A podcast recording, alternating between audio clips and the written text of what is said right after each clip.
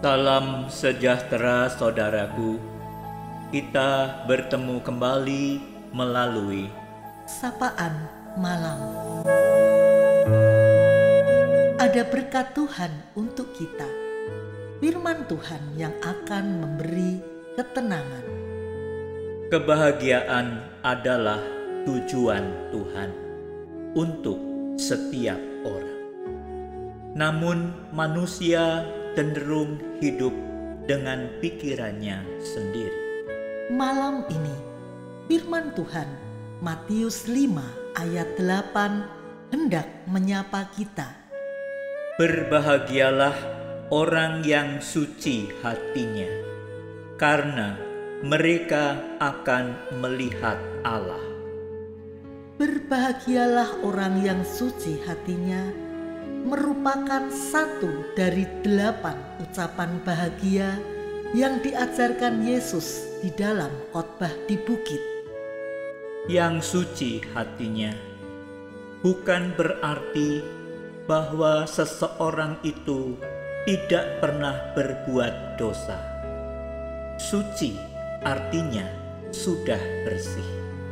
Ia seperti baju yang kotor dicuci hingga bersih, atau seperti gandum yang dibersihkan dari sekam-sekamnya dengan bantuan angin. Yang suci hatinya artinya hati orang tersebut telah disucikan dan dibebaskan dari kuasa dosa oleh kasih karunia Allah.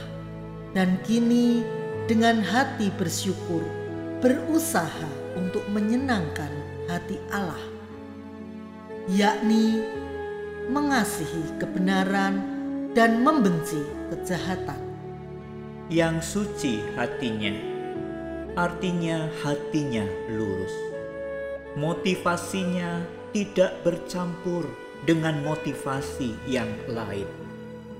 Berbahagialah orang yang suci hatinya, mendorong kita agar melakukan pemeriksaan diri secara jujur, memeriksa adakah pamrih di hati kita ketika kita melakukan suatu hal yang baik.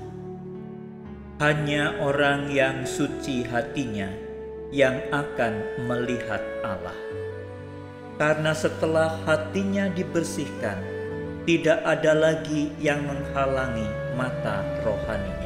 Ia menyatu dengan Allah dan menyatu dengan visi Allah, dan akhirnya melihat hasil karya Allah, melihat Allah yang dimuliakan, dan turut berbahagia. Kiranya kita saat ini memanfaatkan kesempatan dalam anugerah penebusan dosa dalam Kristus yang telah menyucikan kita bahwa sekarang kita adalah milik Allah, anak-anak Allah dan tinggal di hadapan. Marilah kita memelihara persekutuan kita dengan Allah agar citra salib Kristus semakin nampak di mata kita. Semakin dimampukan melihat Allah dan berbahagia dan akhirnya bertemu muka dengan muka dalam kekekalan. Isilah mataku dengan citra salibmu dengan